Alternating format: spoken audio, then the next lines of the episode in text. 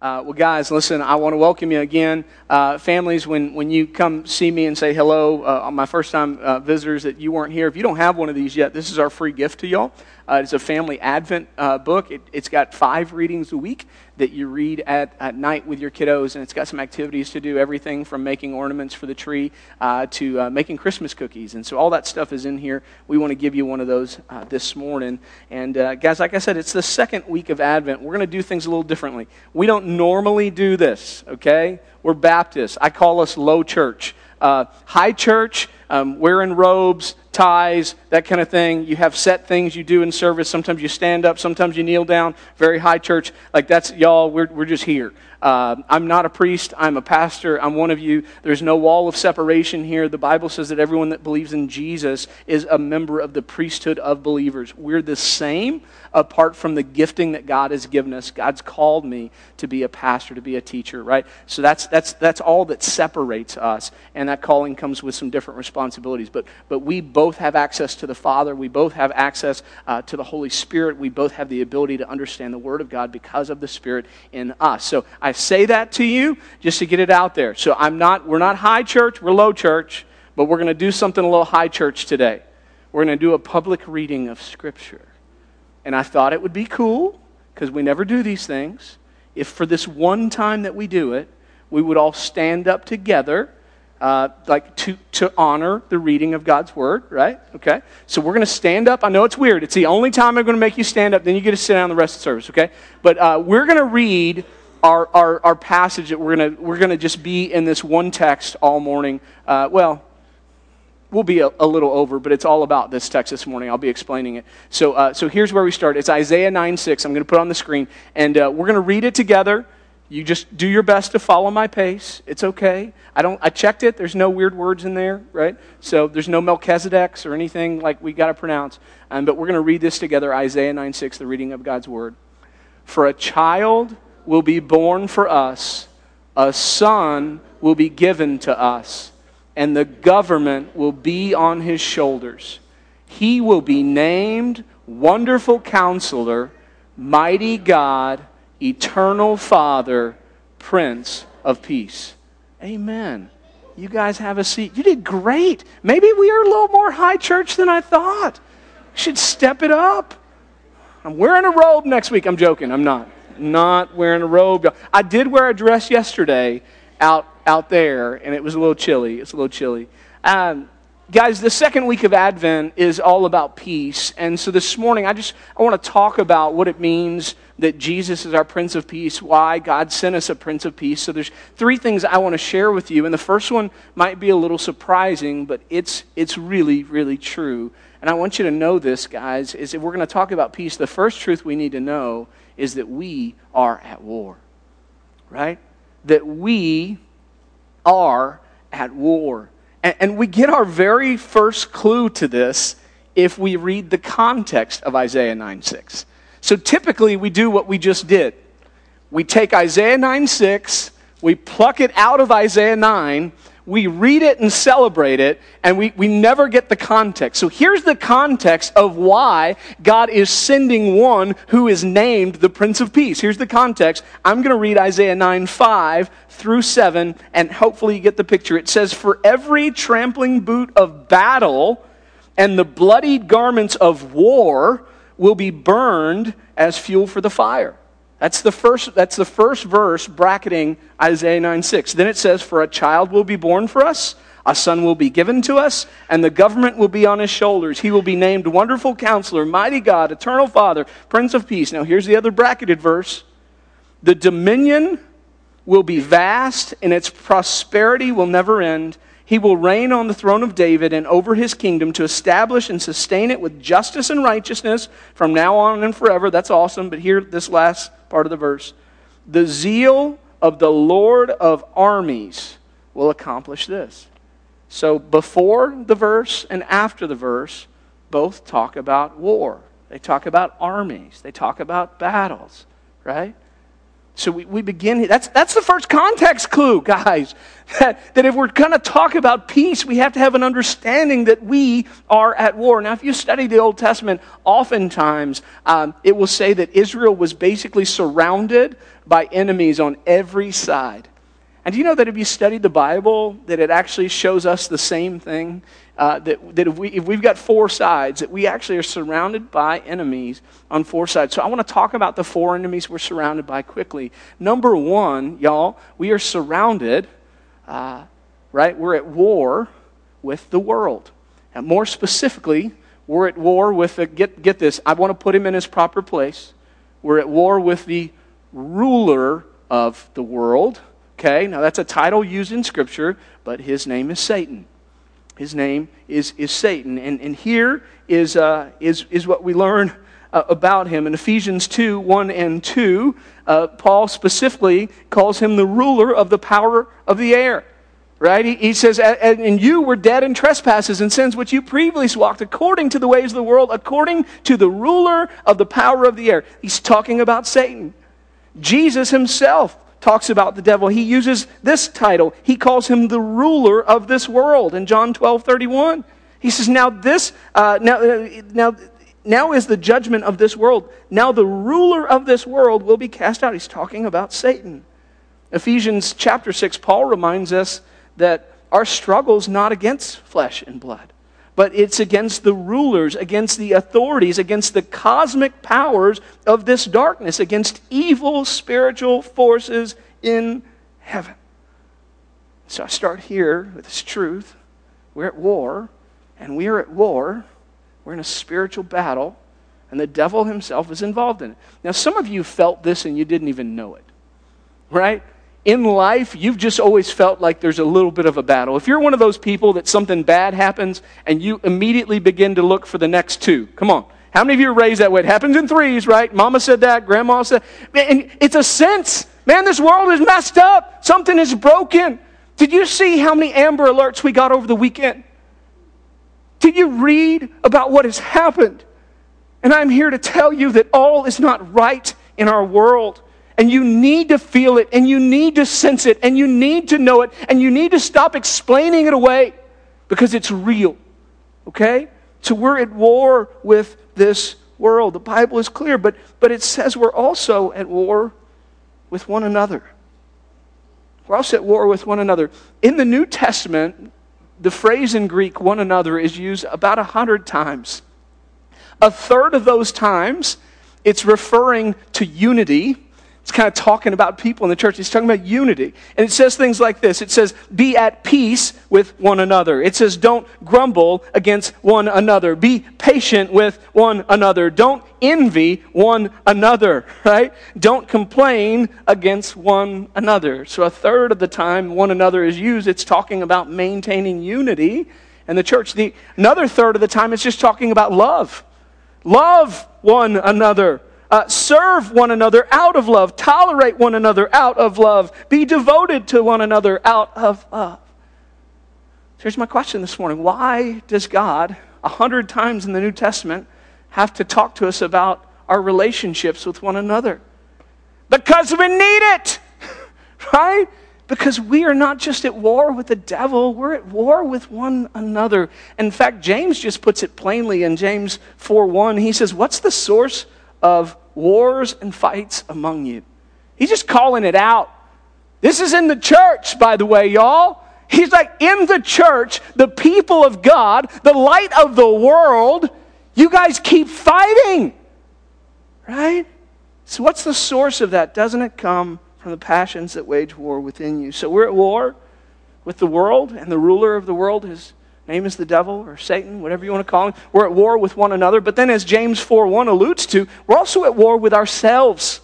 Okay? This is the third front. We're also at war with ourselves. Listen to how the Apostle Paul uh, puts it in Romans 7 uh, 15 through 18. He says, For I don't understand what I'm doing because I do not practice what I want to do, but I do what I hate. He's talking about in his body. This is the apostle Paul. This is the light to the Gentiles. He's saying, I don't do the things I want to do. There's a battle in me. Listen to it. He says, now, now, if I do what I don't want to do, I agree with the law that it's good. So now I am no longer the one doing it, but it is sin living in me. For I know that nothing good lives in me that is in my flesh, for the desire to do what is good is with me, but there's no ability to do it. Peter put it this way in 1 Peter 2:11. He's encouraging the church. He says, "Dear friends, I urge you as strangers and exiles, abstain from ready sinful desires that wage war against the soul." Again, I'm going to tell you this shouldn't catch you by surprise. You should feel this, right? Anyone have uh, anything occur recently? Not going to call you out. You don't have to share this story in large group setting, but where you maybe acted a little different than you wanted to. Anybody have one of the mo- those moments, and afterwards you're like, what is wrong with me? Come on, I'm the only person? What is wrong with me? Whether traffic or with your kids or with your spouse, right? And then you're thinking, what is wrong with me? Like we just had Thanksgiving. I know everybody had one of these moments, right? You didn't have to put Aunt in her place, but you did. Uncle called him out. Like what? You had a moment. Right? You had a moment. Why do we have those moments? Because we are not just at war with the devil, and we're not just at war with one another. We are at war with ourselves. Because when we accepted Christ, we became a new creation. We have a new spirit, but we're still, that new spirit's dwelling in this old flesh with all of its passions and desires, and you are in a war. But finally, guys, there's one more front, and this is the biggest one. We're not just at war with the world. We're not just at war with one another, and we're not just at war with ourselves. The Bible paints a very clear picture that we are at war with God. You want to know why we needed a Prince of Peace? Because we were at war with God. Romans 8 7, Paul writes, The mindset of the flesh is hostile to God. It's, a, it's against God. Hostile, it's standing up, ready for battle with God. In Romans 5, uh, Paul actually says we're enemies of God. Right? In Ephesians 2, he says we're objects of God's wrath. We're objects of God's wrath. So we start there. Ready? we are at war. Welcome to this morning's peace talk. Merry Christmas. Point one, we're at war. By the way, I think this is hugely helpful. The reason we talk, this is, this is a great because if you don't know it, y'all, you just keep wondering what's, what's wrong? Why does this keep happening to me? Why do I keep, why, why, why? And you're like, no, this is why. You're surrounded. On every front, you're surrounded with a battle. And if you know it, it matters. Right? Do y'all remember G.I. Joe? Anybody? Am I the only one that grew up watching The Great American Hero? Knowing, come on, help me out here, is yes! Somebody else knows G.I. Joe. That's what I'm talking about. Knowing is half the battle. Brandon Curleen bringing it home. Step one, we know we're at war. Point two, though, is not only do we know that we're at war, we all long for peace. This is again, man, the depths of who you are. Just know something's broken. We long for peace. Uh, I did a little digging this week. I'm going to throw some statistics out at you. If you want to write them down, you can. If not, that's fine. Uh, in the United States of America, on a regular basis, I think last year, um, we, we, we sold, we purchased about 18.6 million copies of self help books. It's a lot. Uh, according to statistics last year, 41.4 million adults in the U.S. sought counseling. All right, that's a big number. By the way, uh, we're cool with that. It's okay to love Jesus and also see a counselor. All right? Um, we believe here in Christian counseling, however, if you have questions about that, I'd be happy to talk to you about the difference of that. Uh, one gets to the core root, the other one gives you some surface level ways to deal with it. That too can be helpful, but usually it doesn't get to the deep down issues that you, you, you got you to dig to. So just want to encourage you in that.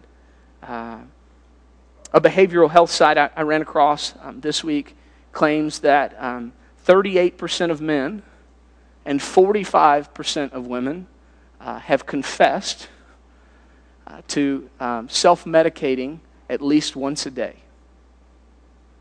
Self medicating, that means you're turning to something else. You're turning to food, you're turning to alcohol, you're turning to drugs, uh, you're, you're turning on the television to try to numb out.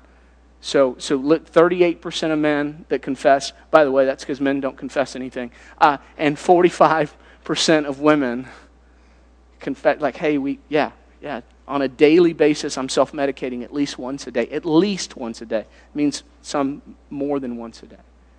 And, and this shouldn't strike you as new, guys. In fact, uh, this, this, this theme is throughout the Bible. There's a whole book on it. Uh, a guy named Solomon wrote the book of Ecclesiastes just as a kind of a confessional that he, he spent a good chunk of his life trying to self medicate.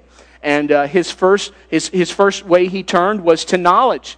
He thought, well, if I learn enough about how everything works, then I'm going to figure it out. And some of you, that should speak to you because you're facing battles in your life and you honestly believe that if you do enough research, you're going to figure it out. And that research is eating you up and you're still just, you're, you're literally paralyzed by anxiety and the research is actually making you worse than you were before. I'm not speaking to anybody here, right? Nobody's ready. I'll open up the altars now. Okay? So, so some of you, right? But then the second place he turns, he says, then, then I also also turn, uh, he, he turns to relationships, right? And so he turned to relationships and the pursuit of, of women, that, that too. And boy, did he turn to relationships.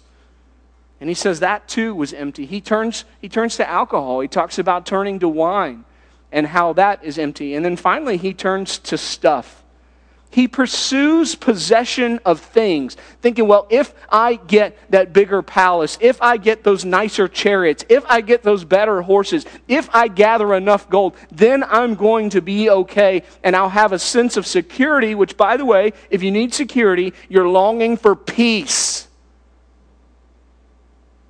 And he says, all of it was meaningless. Not an ounce of all of that helped Y'all, I love you. Self medication in any form is simply putting off a problem, and it's usually making it worse. Okay? I get it. I'm one of you. I do it.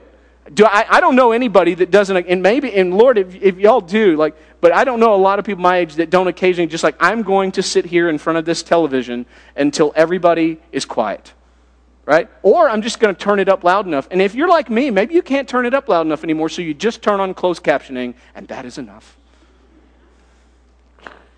Self medication. So I want you to know, guys, we're at war. And, and, and, and distinct, something about us knows it, and that's why we're longing for peace. So we're at war. We long for peace. The third thing I want to share with you, this, though, this morning is this truth, and it's really the heart of the message. Only Jesus can bring us this peace. Only Jesus can bring us the peace that we long for. So, ready? All of the wars we face on every front, okay? Uh, uh our, our war with the devil, okay? Our war with one another, our war with ourselves, our war with God. Only one person can bring peace on every front, and his name is Jesus. Here's the context again of our verse, Isaiah 9 6. I'm just going to give you 5 and 6. But it says this it says, For every trampling boot of battle and the bloodied garments of war are going to be born. So it's talking about war. We're at war. So that's the problem.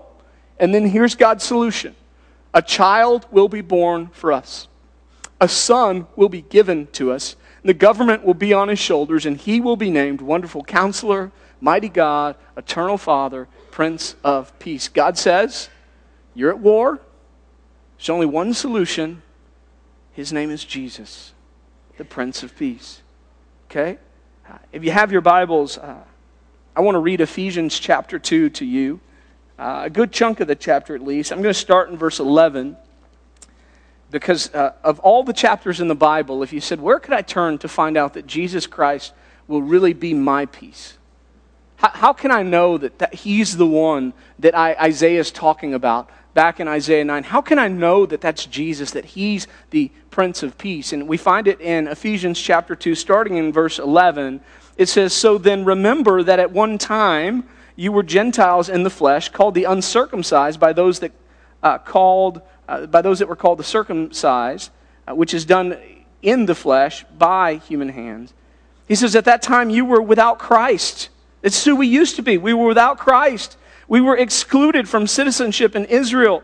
We were foreigners to the covenants of promise. We were without hope and without God in the world. But now, but now, that there's a change has happened. But now in Christ Jesus.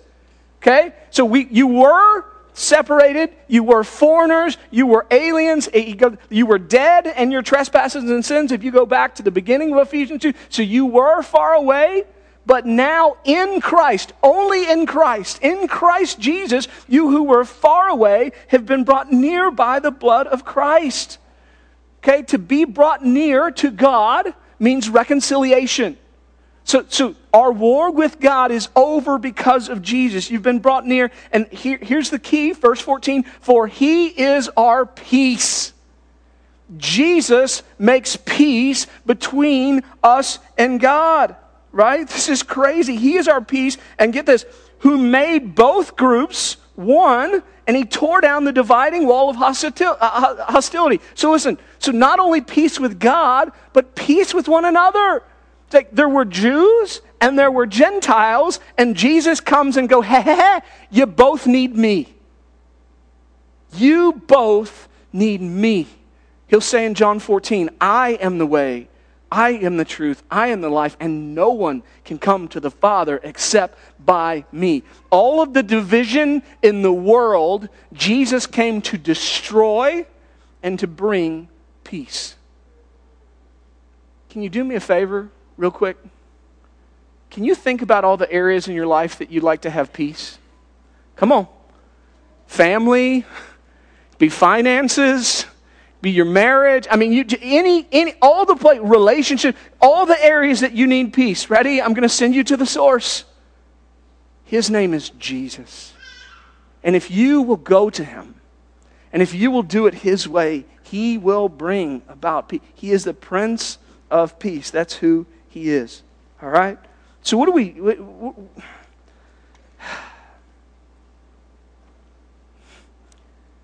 and here's the cool thing before I tell you what to do. Here's the cool thing. This peace, this Jesus, uh, and, and we shared the story earlier, right? Jesus came, he died on the cross so we could have peace with God, he conquered death. The Bible says in the book of Acts that he ascended into heaven. Before he ascended, he said, Hey, I'm going away, but it's going to be better for you because I'm sending one, uh, the counselor. He's, he's going to be better for you. It's, he's going to be living in you. So Christ in us. But here's the cool thing. When Jesus was living, uh, about to leave, John 14, 6, right? So John 14, 6, on the way, the truth, and life. That begins in John 14, 1. He says, You trust in God, trust also in me. In my Father's house, there are many rooms. If it weren't so, I wouldn't have told you. But I'm going to go there now to prepare a place for you. But if I go to prepare a place for you, I will come back and take you to be with me where I am. And then at the end of that discourse, John 14, 27, here's what he says. This is really cool. He says, Peace I leave with you, my peace I give you. So here's what I want to say to you in the midst of your life and all the struggles and all the heartache and all the fights you're fighting right now is that Jesus knows and he has provided a way for you to, he's literally left his peace for you. And you can walk in that peace every single day. It is an active choice. You go, I, I don't think I have a choice. No, you do. Every day you have a choice. This is really cool. The book of Galatians says every day when we wake up, we have a choice before us that we can either walk in the Spirit of God or we, we can walk and follow the desires of our flesh. Our flesh wants to separate, our flesh likes to fight. Okay? So here's what it says in Galatians 5:16. So I say then, Paul says, walk in the spirit, and you certainly won't carry out the ways of the flesh. Then he talks about all the ways of the flesh. You should go read that list. It's rough. But then he says this, but now let me talk about the Spirit. If you choose to walk in the Spirit, here's what's yours, okay? Next slide. The fruit of the Spirit is love, it's joy, it's peace, it's patience. I know none of y'all need that right now. It's kindness, goodness, faithfulness, gentleness, and self control. There is no law against such things. Here's what I'm saying to you. In the midst of all the battles you're facing, Jesus is our peace And He has left that peace for you to walk in every day. It, you have access to it today.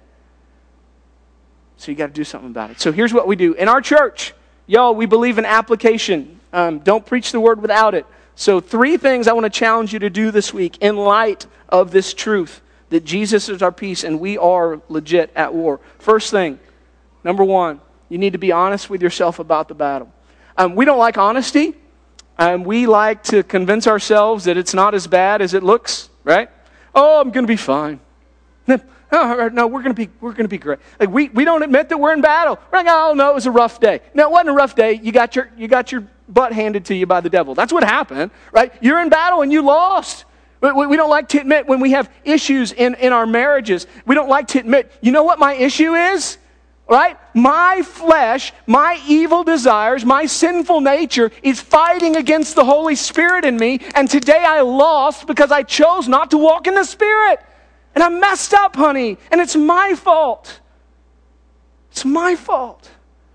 I went battle, babe, and I, I totally blew it today. But we don't, we, how many of you have that daily conversation in your marriage? You don't. We don't talk about the, the, the, the, struggle that we're in. We don't talk about the, the, the battle. We don't talk about how the devil is, is, is behind every corner we turn. We don't talk about We don't talk about it in our relationships in the world. We don't talk about how we're fighting with one another and how the Bible says that as a church we could move forward in those fights and find unity. Okay, so the first thing we got to do, you got to admit that you're at war. Okay, if you don't acknowledge this, I love you in Jesus' name, you're going to wake up. Okay, how many of you, uh, is anybody afraid of public speaking? Anybody? Okay. How many people would rather be seen naked than talking in public? Come on, raise your hand. Some of you raise your hand. You're like, I'd rather be naked. So I found something worse than speaking in public is being naked. All right? Good. That was my point. Ready? Here it is. If you get up in the morning and you don't recognize that you're at war, then you are walking out into the battle completely naked, according to Ephesians 6. Ephesians 6 says you're in a battle and you've got to put on the full armor of God every single day. And if you don't wake up and understand that it's a battle, if you don't understand, I've got to fight for my marriage today, I've got to fight for my kids today, I've got to fight to follow Jesus today, then every day you're walking up like a naive idiot, going out naked into a world that's going to slay you. You're not guarding your heart, you're not guarding your mind, you're not, you're not guarding the truth, and you wonder why we're getting whipped. Right? Because soldiers aren't meant to fight naked. That's why we're getting whipped. Christians, we are at war. That's why we need Jesus. That's why he came to bring peace. Okay, so we got to realize where we are too. Okay? We got to stop turning to the same old unsatisfying place. I'm so excited about the blank in your notes right there, same old, that I could put that in. That's a phrase. Y'all know that I had to look it up, make sure it wasn't hyphenated. It's not. Same old. We got to stop turning to the same old unsatisfying places. And you know it. You know what they are, right? Solomon knew it. He wrote about it. He's like, I turned here and I turned here. When I said he turned to relationships, anybody know how many wives and concubines that dude had? A lot. A lot. If, if everything else in his life was like that, he, he self medicated a lot. A lot of wine, a lot of knowledge, a lot of, I, don't, I don't know what your place is. Like I said, maybe some of you are struggling with anxiety and you keep turning to research. Well, if I just learn more, I'm going to be okay. It's not working. You need to stop reading everything, actually. You just need to turn to Jesus and go, I need peace. I need you to remind me that you're in control of everything. And no amount of research that I do is going to figure all this out. God, let me have peace in this, right?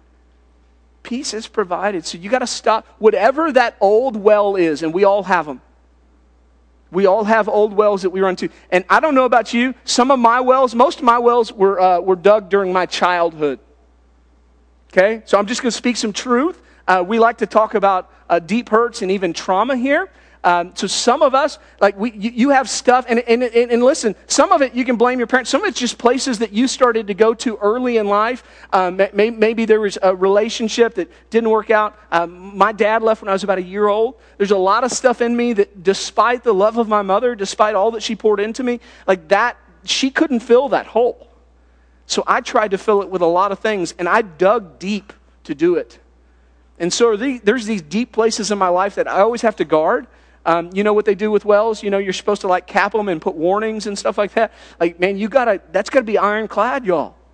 Right? I don't want any combo locks on my wells. I don't. I, I want stuff with keys that I don't possess. Right? And I don't want any bolt cutters either. I'm like, no, here, you take them. So maybe that's you. Maybe there's an area you really need to shore up. Okay? But I'm just I'm telling you, listen, you got to stop turning to those same old places. And that's the last point of the sermon. I would just say this is then you got to start uh, turning to Jesus. And you just got to ask him for peace. Jesus, I need peace. Right? If you will be honest with God, you'll be shocked at how he responds in that honesty to you. You really will. Ask Jesus for peace He'll give it to you. He'll show you what you need to do. He's the place we need to turn. So pray with me this morning. Um, and uh, as we pray, I'm going to go ahead and light um, this second candle of Advent. Um, we're going to start with our hope candle and then uh, our second one, our peace candle. Father, be glorified this morning in us as we celebrate the gift of your Son, Jesus. Jesus is not only our hope, He is the only way that we can have peace this week as we celebrate his first coming. Remind us that that first coming has great effect on us now and that we can have peace because of Jesus. In his name we pray. Amen, amen, amen.